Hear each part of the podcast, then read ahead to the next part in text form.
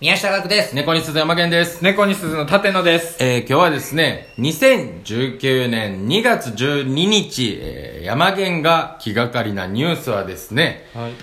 実写版、アラジンの新たな予告編が公開、ジーニーを演じる青いウィル・スミスが衝撃的と話題。はい。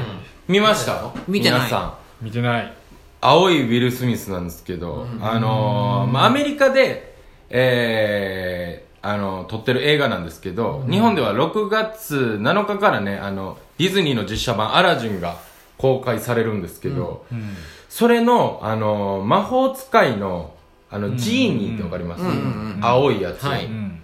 あれをウィル・スミスが演じることになったとおでこのウィル・スミスのビジュアルがもうウィル・スミスまんますぎるやんけっていうので、うんあの話題になってるんですけど、一応写真が、まあ、これなんですけどほうほウィル・スミスだう。ね。もうただただウィル・スミスがちょっと水色というか、まあなんかあアバターみたいなそうだね色で、アバターの世界に入ったウィル・スミスみたいなそうだね感じで、まあ、すごいなんか話題になってるらしいんですけど、うん。うんうんあのー、こう、いろんなこう、実写版でこう、これでもまだ失敗か成功かなんか、まだわかんないじゃないですか。うんビジュアルだけの話やから、うんこういろんな実写版をちょっと調べてみたんですよ。ああ、そうなのはい。で、結構ディズニー実写版成功してるんですよ。うん僕的に。うんうん。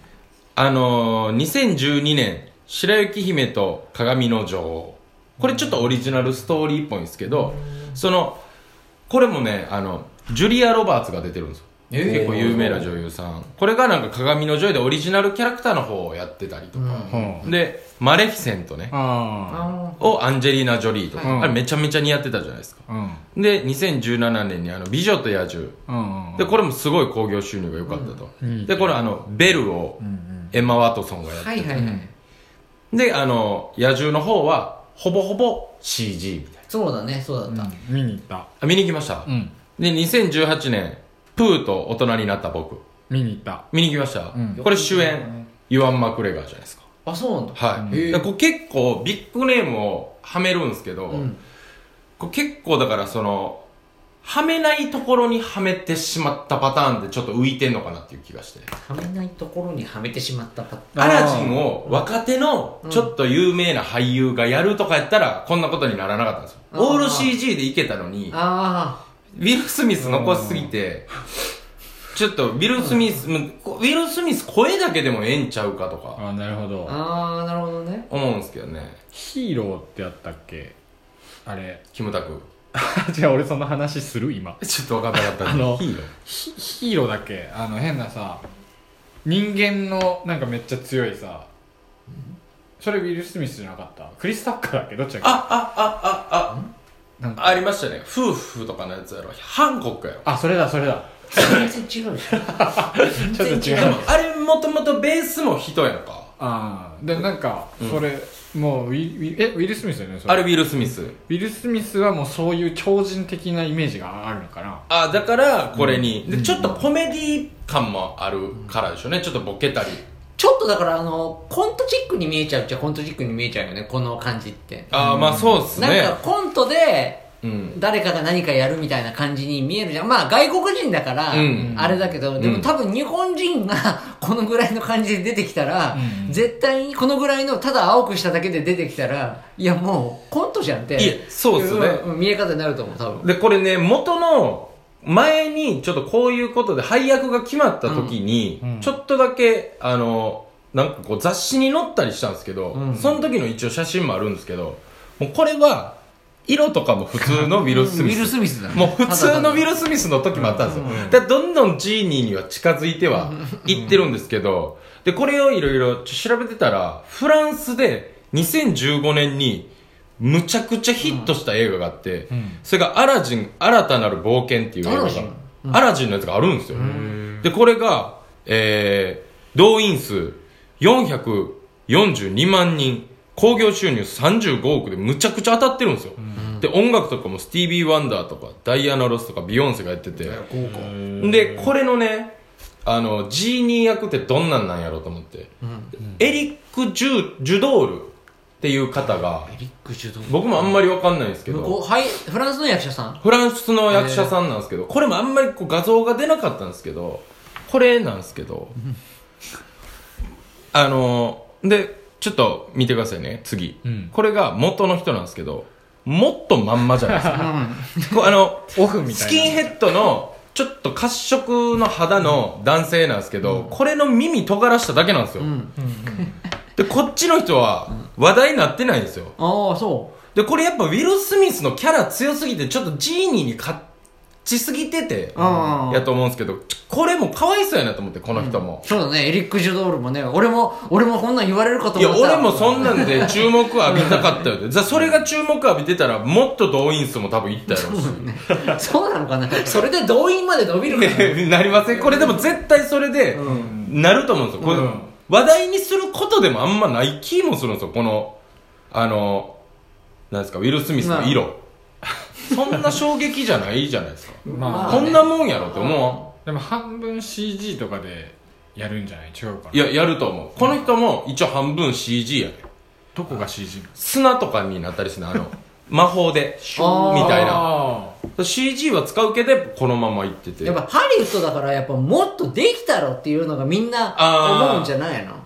なるほどね、でやっぱウィル・スミスの方がウケるやろっていうのがあるんですかねああそれもあるでしょうん絶対ありますよね、うで僕この「アラジン」のこの「新たなる冒険」の方、2015年のフランスの方なんですけど主演の男性がこれ調べてて気になったんですけどケブ・アダムスアダムズっていう方なんですけど、アラジンなんですけど、アラジンが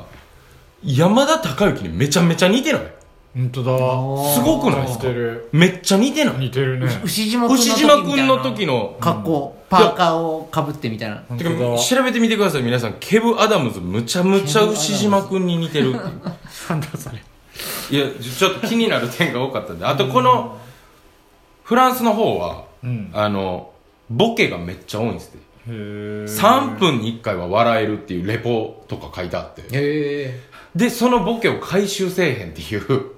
でもナうほンセっンスたらかほしいボケったらかしでボケまくってる映画らしいんですよ、へーだからこれはこれでなんかちょっと話題にはなってるっぽくて、へー今あーこれがきっかけでこれも知ってほしいみたいなあツイッターで調べなたるらほどいねっぱいあっていやどうなんのかなと思って。普通にレンタルとかで借りれる多分借りれるると思うんですけどね僕ものアラアラジン新た新たななるる冒険冒へ険え聞いたことなかったな全くないですよでもなんかこの今年でもディズニーこういうリメイクというか実写系多いですよね「キンあのライオンキング」とかもうやるんだあそうなので「ダンボ」もライオンキングの主演誰な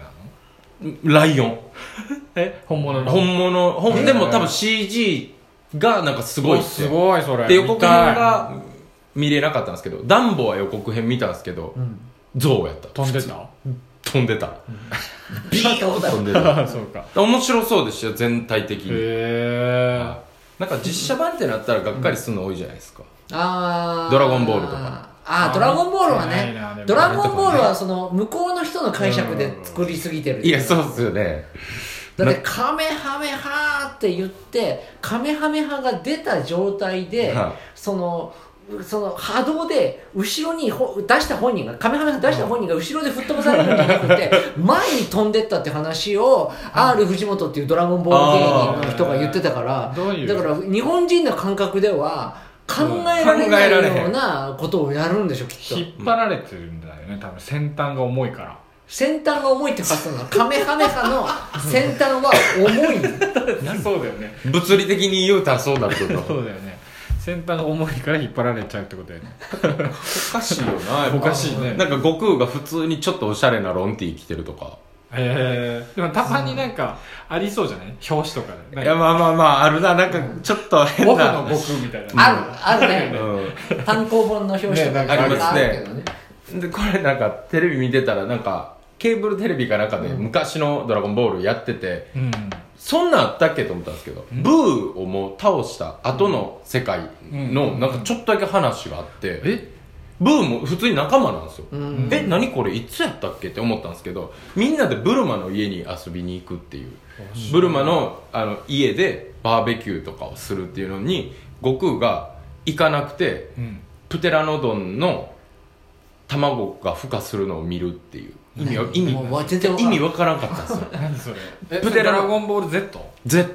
あったあったそんなんあったんですよへースーツ着てみんなでおしゃれしていくねんけど「オラ行かなきゃいけねえとこあるんだ!」って言ってビューって飛んでって、んプテラノドンの卵が帰りそうなんですよでこうずっと温めてるプテラノドンとかをこう外敵から悟空が守る、へえめちゃくちゃ伸ばす時の本当になんか意味ない回みたい意味ない回の最たる回を見てしまってまあ、意味ない回は多かった からね、その漫画の連載とのあ兼ね合い追いつきそうでねそう、戦う場所をそうに移動するためだけの飛んでるあったからね、ありましたねそれはね。うんスーパーサイヤ人の状態を保たなあかんみたいな時あったじゃないですか、セルと戦うのでうん普通にならなあかんってうんあの状態で運転免許取りに行くのありましたよね何それそれ知らないい。や飛べるやんみたいなああったあった飛ぶ飛んでいっへてー運転免許取るのありましたよなあねったあったやっぱ実まあちょっと話はちょっとそれてしまいましたけうんどまあでも今回ちょっと楽しみやなっていう見に行くの、ねいやでも行きたいですけどねあのユアンあユアン・マクレガーちゃんあの好きなんであの人がウィル・スミスが好きな人の名前が出てこなかった。ちょっと 外国人の名前書きすぎてこの紙に言ってないけどヒース・レジャーも書いてますからねあ好きだよハマり役ねジョーカーあーそういうことねはい、ちょっとどうなるか楽しみやなと、はいえー、我々3人がですねトークライブをやってまして、えー、次がですね2月22日、えー、夜19時15分から場所は新宿風プラス803号室というところでチケットがね1000円でトークライブをやります、えー、ブログとかツイッターで取り置きを行いますんでよろしくお願いしますそれでですね、えー、この学猫の気がかりなニュースで話してほしいニュースもしくはこういうこと話してほしいというリクエストがございましたら全部小文字で宮鈴えー、888888が5回アットマーク Gmail の方までよろしくお願いします。